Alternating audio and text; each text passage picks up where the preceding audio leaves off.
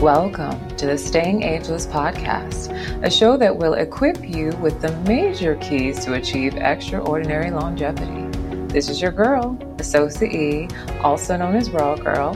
I'm a certified nutrition specialist and behavioral coach. And today on the show, we will be talking about how to have pain free periods and balance hormonally. To get this longevity party started, I'm going to give you guys some real education about a woman's cycle and later, we'll be chatting with our expert for today, the incomparable Dr. Neal Barnard, founder of the Physicians Committee for Responsible Medicine. I am so grateful to have each and every one of you tuning into the show from all over the world. Shout out to listeners in Uganda, Mozambique, South Africa, UK, France, Germany, Canada, Poland. I appreciate you all. If today's show inspires you, I'm inviting you to go ahead and subscribe. And please rate the show on Apple Podcasts write a review. It means the world to me to get feedback, so any reviews are much appreciated. Don't forget, share the love. If you know someone who needs this information, pass this episode on.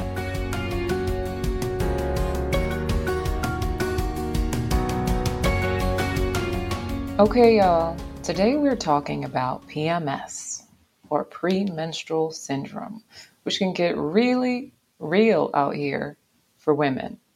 It comes like a whirlwind, it takes over our emotions. And at the end of it, most of us are left going, What? what just happened? Or we're or we're like, oh, that's why I had a meltdown the past couple days. But here's the good news. There are natural ways to cope and even triumph over onflow. Today, what I want to do is break down some PMS basics.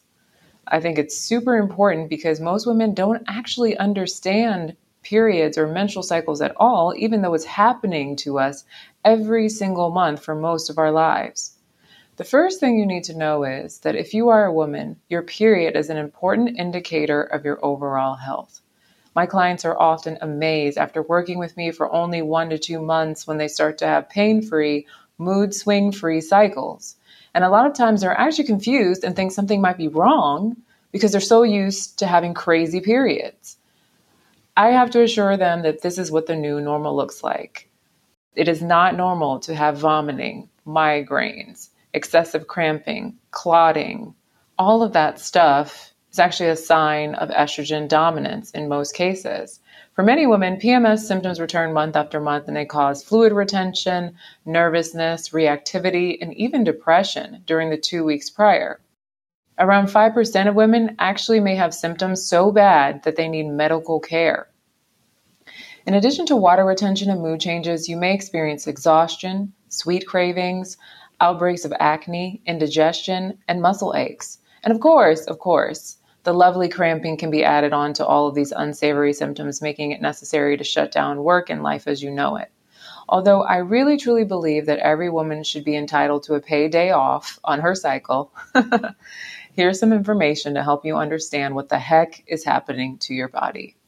The menstrual cycle is more than just the period. In fact, the period is actually just the first phase of the cycle. The menstrual cycle is actually made up of two cycles that interact and overlap, one happening in the ovaries and one in the uterus.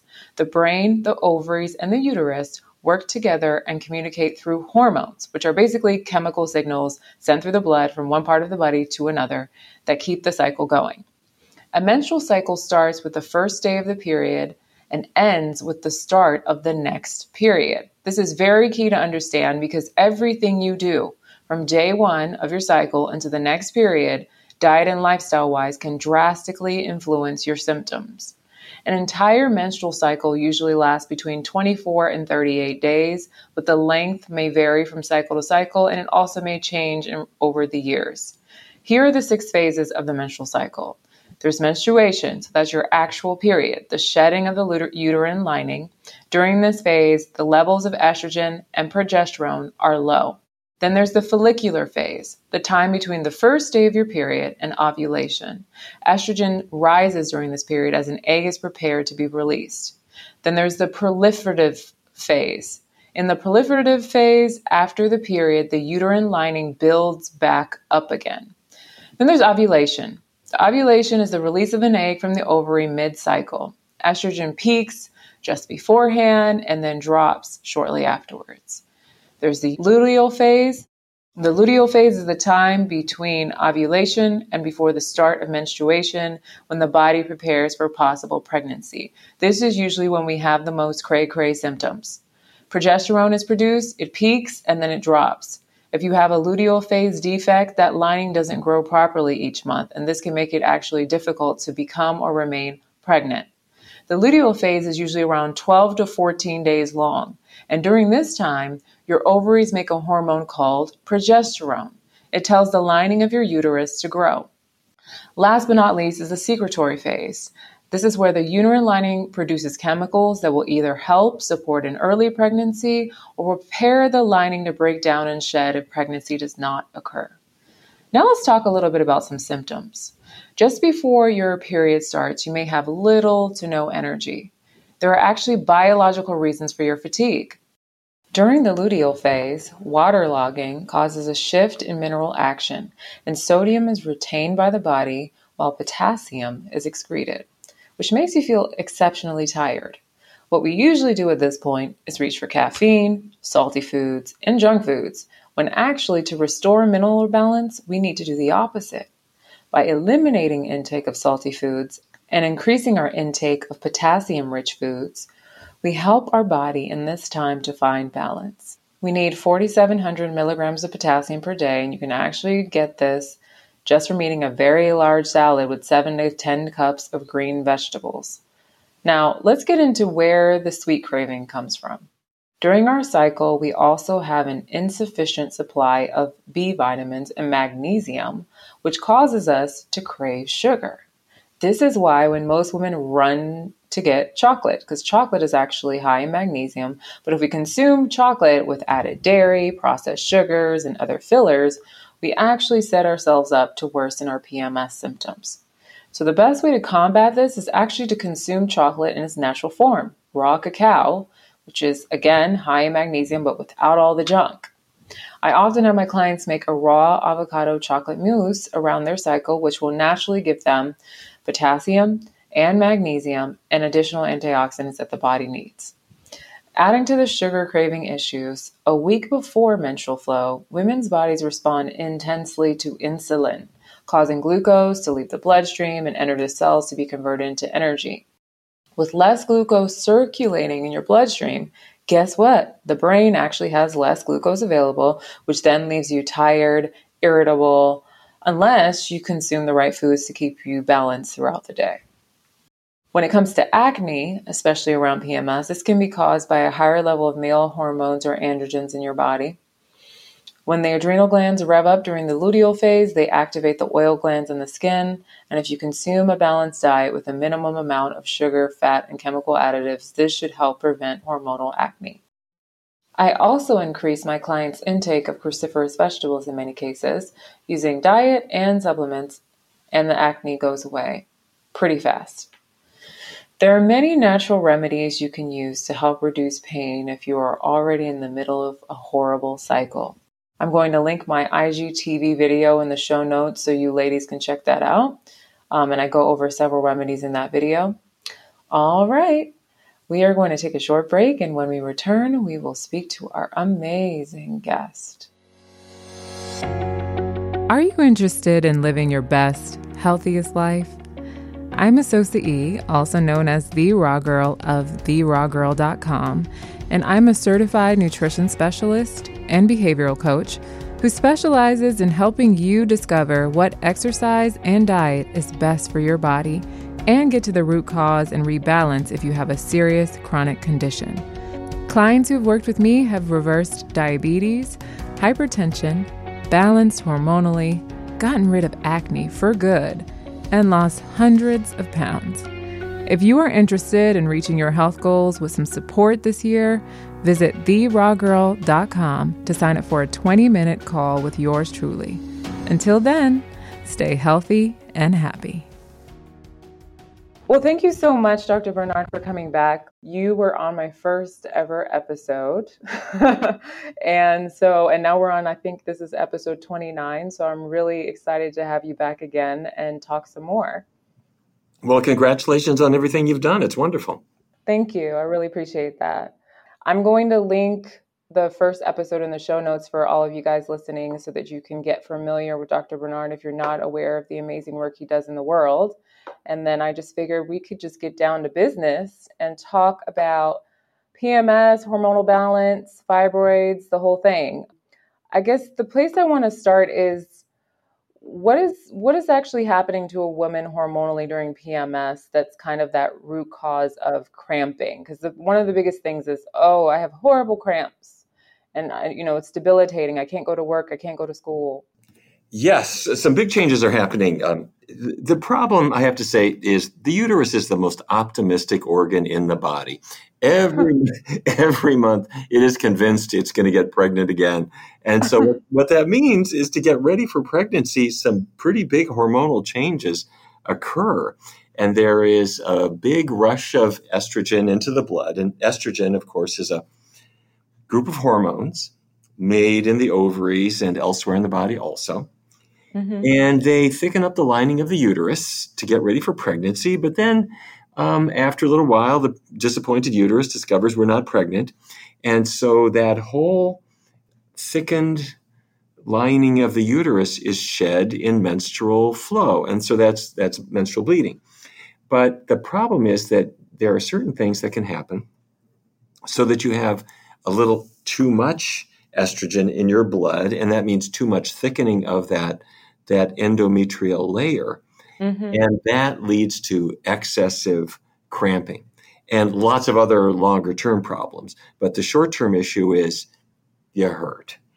And mm-hmm. you can try a warm pad and some painkillers and things. And for some w- women, that's enough. But for maybe one in 10 women, that is nowhere near enough. And and you're looking for something a whole lot better. Yeah, no, um, for sure. I, one of the biggest things I tell my clients is that a woman's period is actually one of the major indicators of her health, honestly. Um, and that once you start paying attention to it, you can really see what's going on and what changes you might need to make with your diet and other things. What role does, does fiber play in the diet when it comes to menstruation, PMS, and hormonal balance?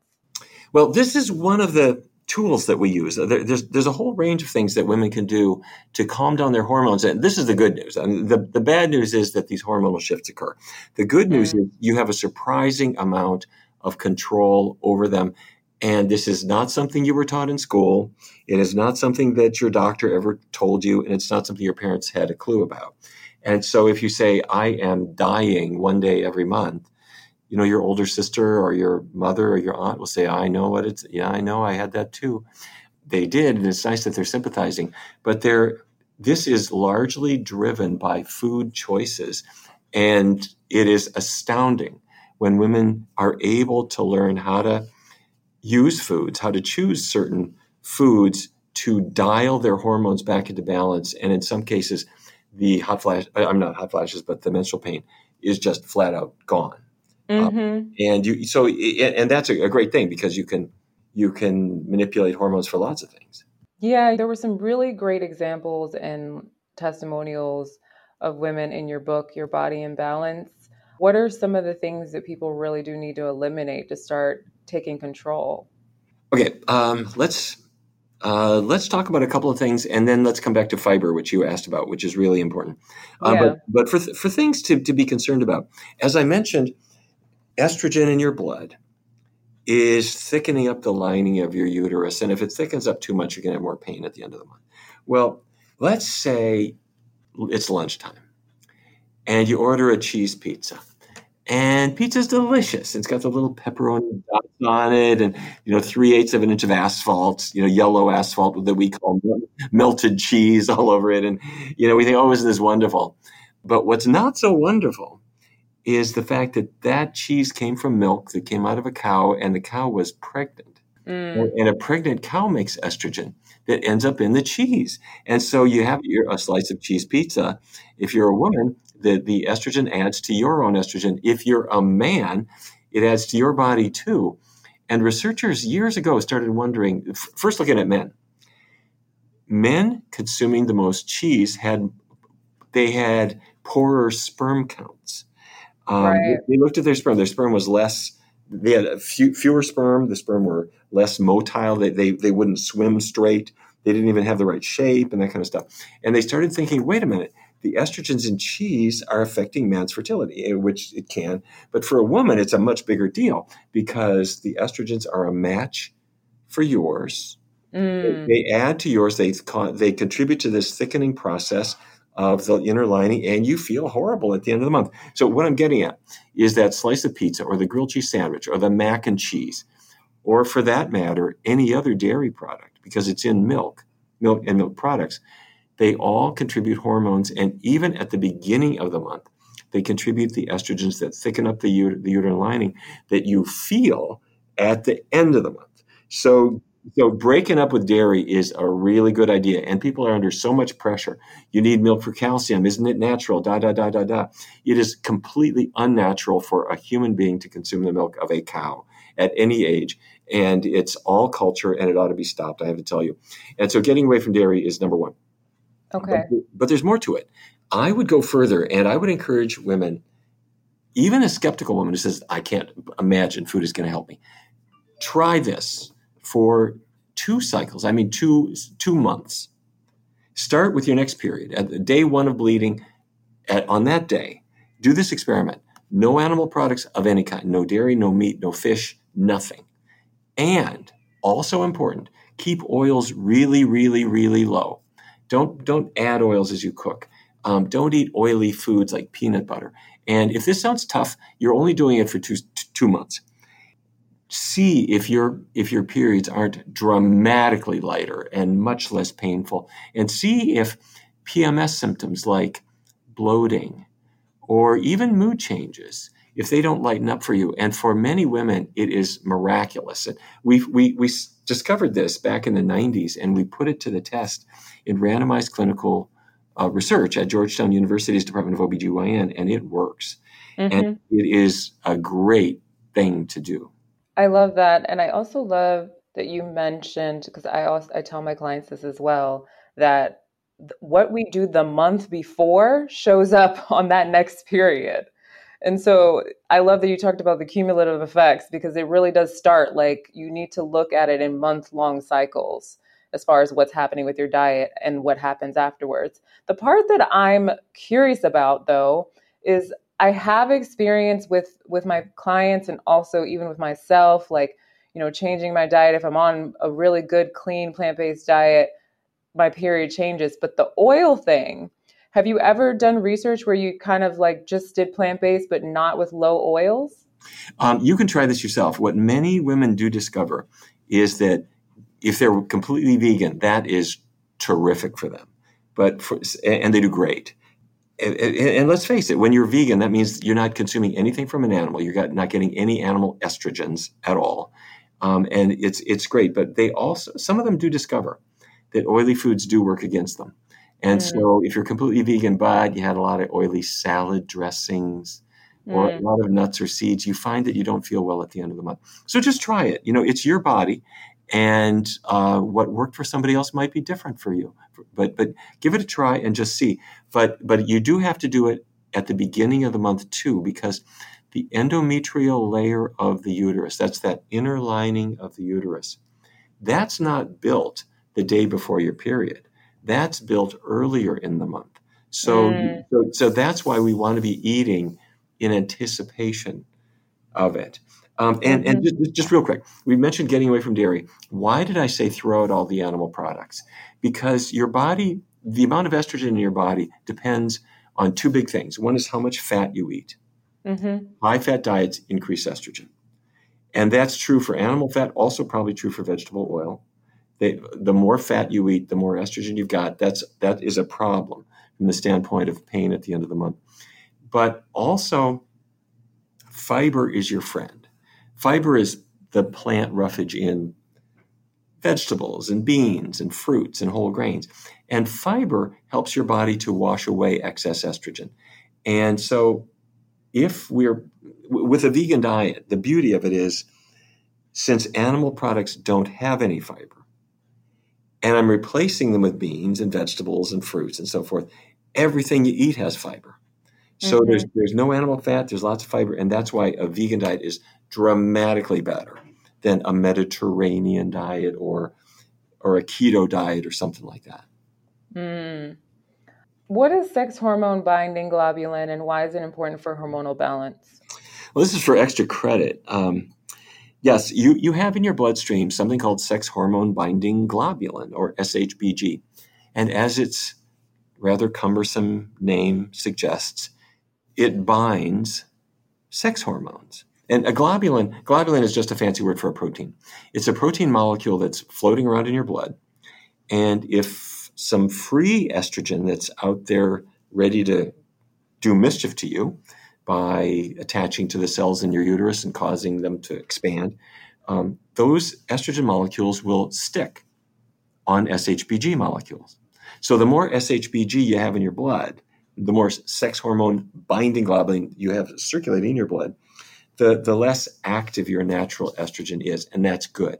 It calms it down. It's not gone, but it's held in abeyance until it is actually needed. So SHBG calms down estrogen. It's a good way to reduce the risk of short term problems like cramps, but all the short term issues like cramps or fibroids, signs of having too much estrogen, that's a sign that you could be at higher risk of bigger hormone related problems later on. I'm, I'm, talking about breast cancer and other things that are where you're hitting your body month after month, year after year with too much estrogen. Or you, you, you hurt over the short run, but over the long run, it can be much more serious. So true. Um, every day in my office, I'm seeing women with fibroids, and they usually had signs very early on of estrogen dominance their periods um, were horrible. They were vomiting, all that stuff. So, really great point. Let me also make sure that I, I know that when I talk about doing a vegan diet, uh, many women will think, "Gee, that's that's a tall order." Keep in mind, you're focusing on the short term. Um, try take one week, and during that week, just think about the foods that you would eat that have no animal products in them, like a bowl of oatmeal for breakfast, or cornflakes with almond milk, or try the veggie sausage if you never had it. So anyway, you, you take a week and just figure out the foods, mm-hmm. and then take three weeks and actually eat them. And mm-hmm. do it, if you do it all vegan all the time for even three weeks, that's enough time to kind of get used to it. And then at some point, do two full cycles, starting from uh, first day of bleeding, uh, count out two cycles and just do it and see how you feel. And for I can't tell you how many people they just wish they'd learned about this when they were 14. No, for sure. Can you also talk about enterohepatic circulation, how the body actually recycles hormones? You talked just a moment about about sex hormone binding globulin. I'm trying to understand this deeply because I've been looking at a lot of gut profiles of women with fibroids and hormonal imbalance, and there's always an issue with mm-hmm. high levels of enzymes that recycle estrogen. But I want to understand it from, I guess, the blood circulation aspect. Right, sure. Um, your liver filters your blood and it actually removes some excess estrogen from the bloodstream. The liver pulls, the liver cells actually pull the estrogen out of the blood and they send it through a little tube called a bile duct. And the mm. bile duct leads into your intestinal tract and the estrogen goes down your intestine, starting in the small intestine. It ends up in the large intestine, and then pretty soon it ends up in the toilet. Mm. So your your liver is getting rid of the excess estrogen, but but the problem is that this whole estrogen flush depends mm. on one thing, and that is fiber. The plant roughage I described earlier. Let's say your lunch was salmon mm. or, or yogurt or an omelet. That's not a plant, so it doesn't have fiber. And if there is no fiber in your intestinal tract, then those estrogen molecules are moving down from the small intestine into the large intestine. intestine. They don't stay there. There's no fiber to hold them there. So they actually pass through the intestinal wall back into the bloodstream and wow. they, they circulate around again. And eventually they're going to find their way back to the liver. And the liver says, What are you doing here? I thought I got rid of you. And it actually pulls it out of the blood one more time and it sends it down the intestinal tract, but there's no more fiber than before. So uh. it, it ah. cycles again. This is called enterohepatic circulation. Entero means the intestine, and hepatic means the liver, like hepatitis. So enterohepatic circulation is going on in your body right now. It's things that are supposed to be going out with the waste, but because you're not eating enough fiber, they are circulating back into the bloodstream, going back to the liver, back down to the intestine, back up to the liver, back down. And this, so many women on omnivorous diets because they're not getting adequate fiber um, are have hormones cycling hour after hour after hour after hour, stimulating their body in ways that they wouldn't otherwise be. And the way to interrupt it is tomorrow morning go vegan because now everything you eat has fiber and it will carry those estrogens down the toilet as they are supposed to. And let me say, they do mm. they have a similar benefit for men. Um, they will help moderate testosterone. Now. I, don't mean, I don't mean that a man won't be a man; he will be. Yeah, uh, but uh, I've often wondered what would happen to the politics of this country if men had a, more, a little more a little more fiber in their diet. Um, we might be able to rein it just, a bit and calm down just a bit. that and if everyone's colon was actually clean, potentially from eating enough fiber as well. um, your, your, your colon is connected to your head, so um, right. If, if we uh, if we calm, if we calm down our colon, we can calm down a whole lot of parts of life. By the way, let, let, lest men imagine that a vegan diet is going to make you less of a man or something like that. It, it is associated with better fertility, mm. more stable mood, and better athletic performance by far. We've seen this with the world of tennis. We saw it with long distance running, and now we're seeing in football um, that the, the top football players, a lot of them are going vegan uh, for a couple of reasons. They want muscle. You know, a bull has muscle. A bull's a vegan. A bull yeah. has, you want muscle. You don't want flab. Um, mm. And so all these people are doing. It. In fact, uh, I don't know if you're an auto racing fan, but uh, the top race driver in the world is Lewis Hamilton. He's the mm-hmm. six-time Formula One champion. Uh, he has been vegan now for many years, and in wow. fact, just just today, he tied the record for all-time most race wins of any driver in history. So um, cool. Um, and he would say, I'm sure he would say, give me a cheeseburger and you're going to destroy my performance. Right. wow. Wow. I love that explanation. I feel like I understand it all better now and why it's getting all the gut is so central to that. And also why supporting the liver um, is important when you're dealing with hormonal imbalance. So good. What's the connection between our body weight our hormones and maintaining balance? You can discover this by going to the beach. It's August day, very hot. Um, you, you, know, a, a guy's stripped off his shirt and he's a little heavy set and he's got a little breast development. Mm. Now, if you if you went online, you would hear about man boobs, which is not not the medical term, but that's what guys call them online. Right. And, and they'll say all kinds of crazy things like uh, tofu causes soy products cause man boobs because soy has uh, phytoestrogens in them, which I have to say is completely untrue. And you can prove this to yourself. August day, go to the beach and walk up to Hank, who's taking his shirt off. He's got a little bit of breast enhancement. Go right up to him and say, um, Hank, um, how much tofu have you eaten this past week? he's going to say, "What are you talking about? I don't, I don't eat. I don't, I don't even know what you're, you're referring to." Anyway, um, it, it, turns out that that the the uh, the isoflavones in soy do not cause harmful effects for men or women. They act for women. They actually reduce the risk of breast cancer about thirty percent, and for men, they reduce uh, prostate cancer too.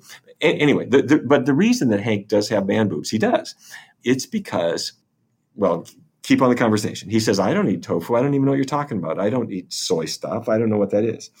Well, what do you eat, Hank? I eat hamburgers, I eat steak, uh, mm. I, eat. I, eat, fish, I eat these things. Okay, he's eating high fat, high calorie foods. Mm-hmm. And as he's gained weight, he's got more body fat.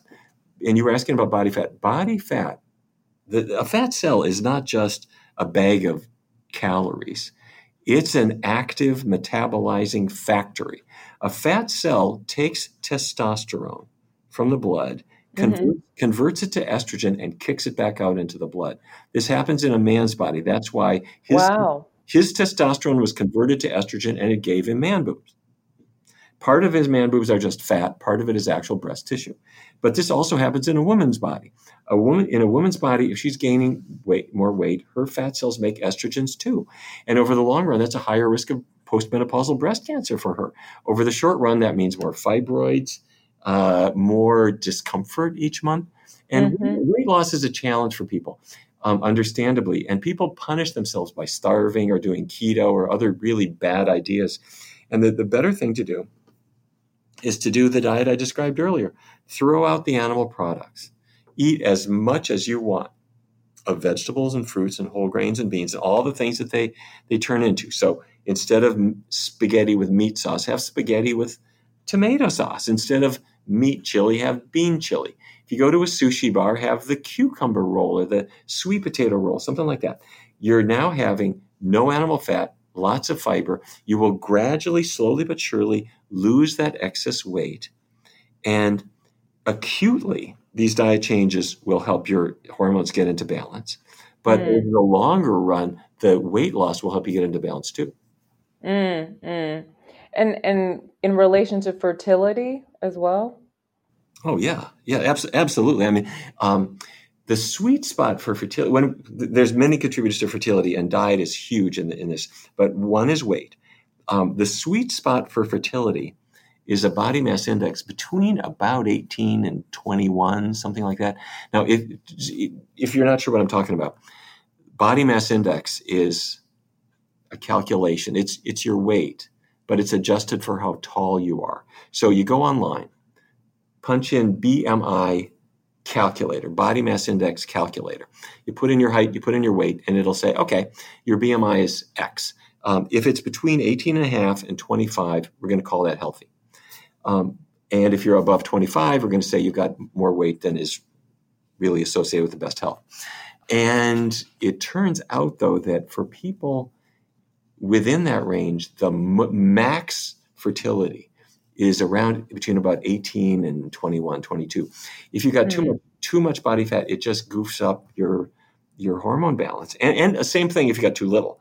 Um, if you are if you got a BMI of 16, that's too low, um, yeah. and your ovaries might just shut down completely. Yeah, no, I have I have a lot of clients I work with to help them gain weight so they can actually um, be in a better place. But the other thing I think my clients in particular struggle with is a lot of Black women feel like the BMI is kind of irrelevant because they feel like they always are above the BMI. and I don't, I actually need to do research on how the BMI was developed. Um, but I empathize with some of them because, eh, but I do pay attention to their waist hip ratio and other things that would show, you know, show that they have greater risk for cardiovascular disease and other things. Um, the BMI is is an improvement on body weight because body weight just it, it, can't differentiate a person who's four foot eleven from a person who's six foot four. Yeah. Um, so your so BMI is a way to be a little more sophisticated about it. It takes your height into account, but it doesn't take into account. It can't tell the difference between muscle and yeah. And it also can, which is a, a big issue for um, really athletic people, and it also yeah. it can't tell the difference between belly fat and, and thigh fat. Um, and belly fat is more dangerous.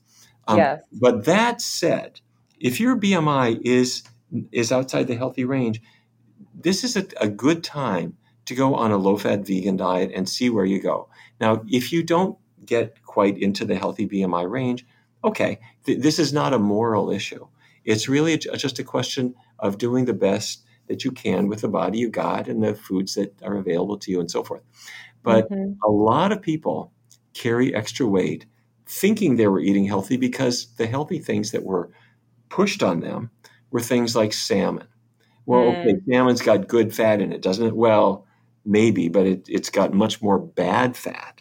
Um, and a, a, slice of Chinook salmon, it's 52% fat as a percentage of its calories. And mm. every fat gram has nine calories just ready to keep your BMI elevated. So when we when you realize that that Chinook salmon to be fed should be fed to your cat, and you ought to be eating vegetables and fruits and grains and beans, um, you're going to get away from these unhealthy foods that, that people have been eating. What are your thoughts on birth control? So I have this running narrative uh, Dr. Barnard, literally three, four women a day come into my office and they tell me the same story. I was eating, I was drinking a ton of milk. Um, perhaps they were eating a lot of sugar as well. I had horrible periods early on. my doctor had this awesome idea to put me on birth control to make the horrible p- period stopped. And then I just happened to get off the birth control because now I want to conceive and now I have a gang of fibroids. And I literally hear this from people all day, every day. I want to know what your thoughts are on birth control. And also, um, yeah, let's just start there. You, you mean, did the birth control cause their fibroids, you mean? Yes. Is that what you're asking? Or is it a part of the, the problem? Great question. Uh, well, well, first of all, let's say that there is certainly something to be said for birth control. Um, we don't want to suggest that birth control is a bad thing. Um, and I'm one to believe that a woman should have complete control over what happens in her body. And if birth control gives her that ability, I think that is great. Um, birth control pills, um, yes, uh, the, the, short answer to your question is yes. There is some evidence that they might actually support the growth of fibroids.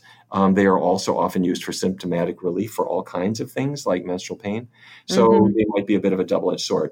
But yeah. what, what, let's maybe talk about what fibroids are. A fibroid is just a fancy term for a little knot of muscle cells. Your, your, your uterus has a, a, a, a layer of muscle in it that mm-hmm. keeps, keeps it strong. It's got to have that so that it doesn't just pop open. And those muscle cells, you can have one of them start to overgrow. It's not it's not cancer. It's totally benign, but you get this little knot of growing muscle cells in the uterus, and doctors call them fibroids or they call them leiomyomas. But mm-hmm. it just mm-hmm. means it means a bunch of muscle cells. Um, most women have them. Um, you're not aware of them. Two thirds of women who have them aren't even aware. They're not bothering them. Mm-hmm. However, um, they can cause problems because they grow. They grow a lot in some women, and they can increase uterine bleeding. You can you can have your period is heavier and it's longer, and because you're losing blood, your doctor says there's something wrong with your blood test. You are anemic, and it's because of blood loss, and it can lead to greatly exagger- exaggerated menstrual pain, um, and because it's just this baseball in your abdomen um, it can press on your bladder, and so you're going to the bathroom more often, and you feel urgency to urinate, and it can cause constipation. Uh, it can make sex more painful. It can your abdomen can be tender. All all these things can happen. Mm-hmm. Um, so very common, particularly not so much when you're 18 or 20, but more common when you're in your 30s, when you're 40s, and then you're 52 and you hit menopause. Right. At that point, est- your ovaries stop making estrogen pretty much, and your fibroids shrink. Mm-hmm. And so, if you want, you can just wait, and uh, your fibroids will shrink. But you might have to be extremely patient because, first of all, you're not 52 yet, and secondly, um, sometimes they shrink really slowly. Right. and so that's why doctors will say, "Well, come into the operating room." Uh, the, the, number one reason for hysterectomy in the United States is, is symptomatic fibroids. Would the diet changes that we recommend help you? And the answer is yes, but probably not very rapidly. Um, Lower body weight does help for all the reasons that we mentioned. Uh, body fat makes estrogens. Estrogens drives fibroids. So mm-hmm. if you bring your weight down, that's good. And if you never gained weight too much in the first place, you're much less likely to have fibroids. Um, meat eaters, it's not going to surprise you, they got more fibroids. Mm-hmm. Um, people who eat fruits and vegetables have have fewer fibroids. Um, and, and, by the way, let me say another word about soy because a lot of people are completely goofed up about soy. Soy does not cause fibroids. Soy does not cause breast cancer. Soy does not cause women with breast cancer to have a more advanced cancer. It doesn't do any of those things. If anything, it's beneficial. So, low fat, healthy, plant based diet.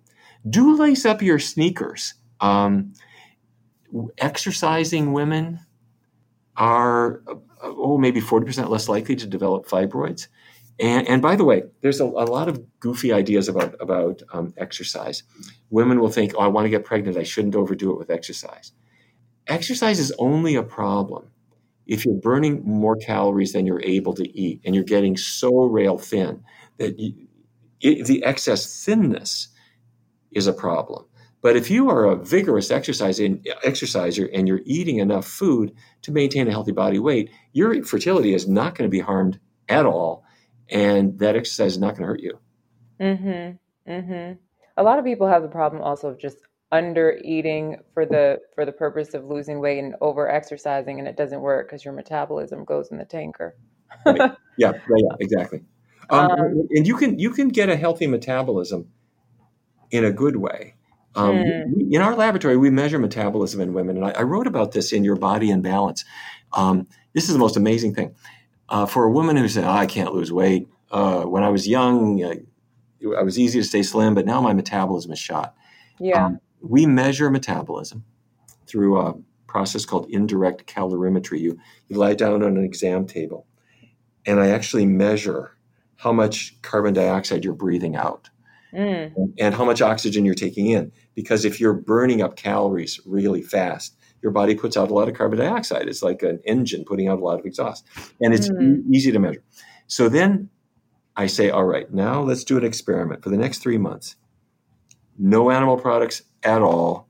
We're going to keep oils really low, the, the diet things, things that we've been talking about during this whole conversation.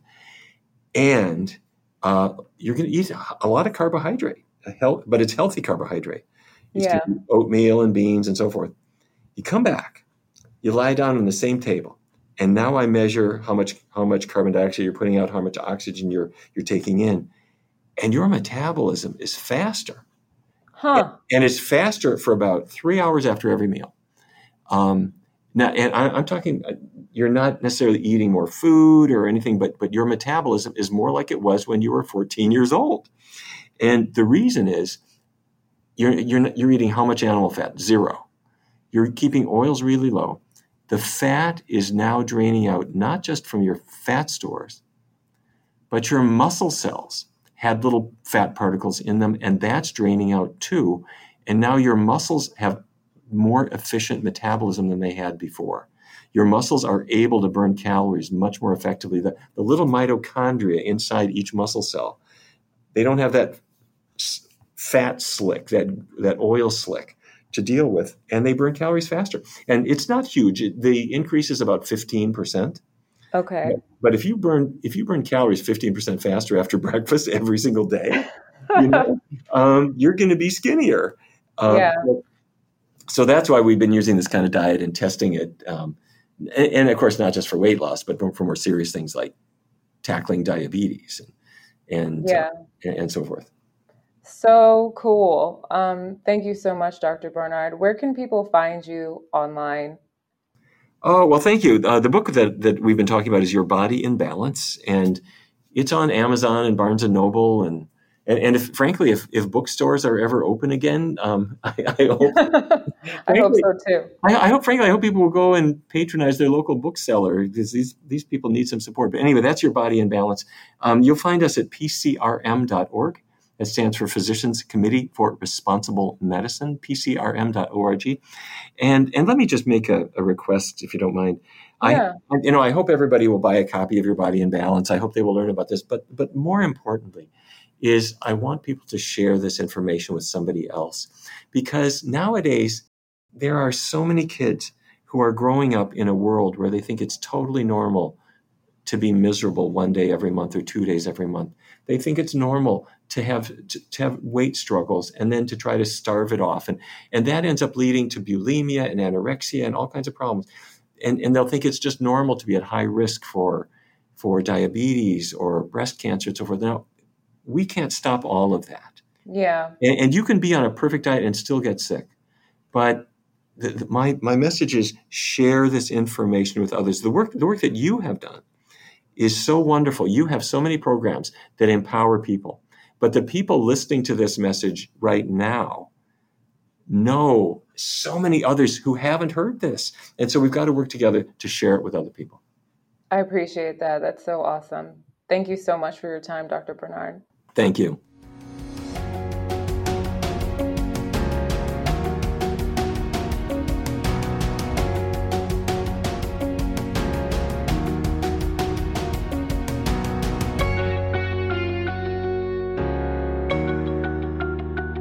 Time to take some questions from Instagram and email. Remember, if you would like to have your question answered on the show, all you got to do is send me a DM, slide up in my DMs, respond to the call for questions on my profile at The Raw Girl, or contact me via my website, therawgirl.com. The first question is via email from Michelle. She says, Dear Raw Girl, I had horrible periods for many years with heavy bleeding, which led to recently being diagnosed with fibroids. What are some of the nutrients I need to be concerned about? Hi, Michelle. I'm so sorry to hear that you are not well. One of the first things you should do since you've been experiencing heavy bleeding over the years is check to see if you are iron deficient. Make sure your doctor or health practitioner checks your serum iron, your ferritin, your total iron binding capacity, check your complete blood count to get a full picture. If you are anemic, you want to include iron rich foods along with an iron supplement, preferably one that is gentle and non constipating. Ferrous gluconate is a form I like. It's worked for my clients. And liquid iron supplements, some have herbs included, can also be pretty gentle. Some iron rich foods include tofu, lentils, lima beans, kidney beans, chickpeas, blackstrap molasses, quinoa, dark leafy greens such as kale, spinach, Swiss chard, and collard greens, nuts, pumpkin seeds, and sesame seeds. In addition to iron, I highly recommend you change up your diet to avoid dairy, as we discussed in this episode, avoid sugar, and find ways to reduce your stress levels. Magnesium deficiency is one that I often see in people who are dealing with anxiety, so increasing magnesium intake with supplementation or food can also be very supportive. Use the diet recommendations we discussed in this episode, and you can also check out my past episode on fibroids for more specifics on how you can create a holistic protocol to address your fibroids. And please also don't hesitate to reach out to us again if you need more help. I hope that helps you. All right, it's time to close out the show. Hopefully, this show has given you a lot of education about a woman's cycle and hormonal balance. We need to do better about discussing this so there are not more women out there suffering in silence. If you are having horrible periods that include cramping, vomiting, migraines, heavy bleeding, heavy clotting, these are signs of estrogen dominance and need to be addressed ASAP. As we learned today, diet is a key way that we can get immediate relief. Make adjustments and feel free to message me to let me know how your cycle has improved. All right, so today I'm going to leave you with a quote from an unknown source. Why women are badass. Because we can bleed for a week straight without dying. well, that's all for today, sis. If you're looking for more health tips or have a question for the show, find me on Instagram at The Raw Girl. You can also find me and contact me through my website, TheRawGirl.com. To listen to past episodes, visit StingAgelessShow.com.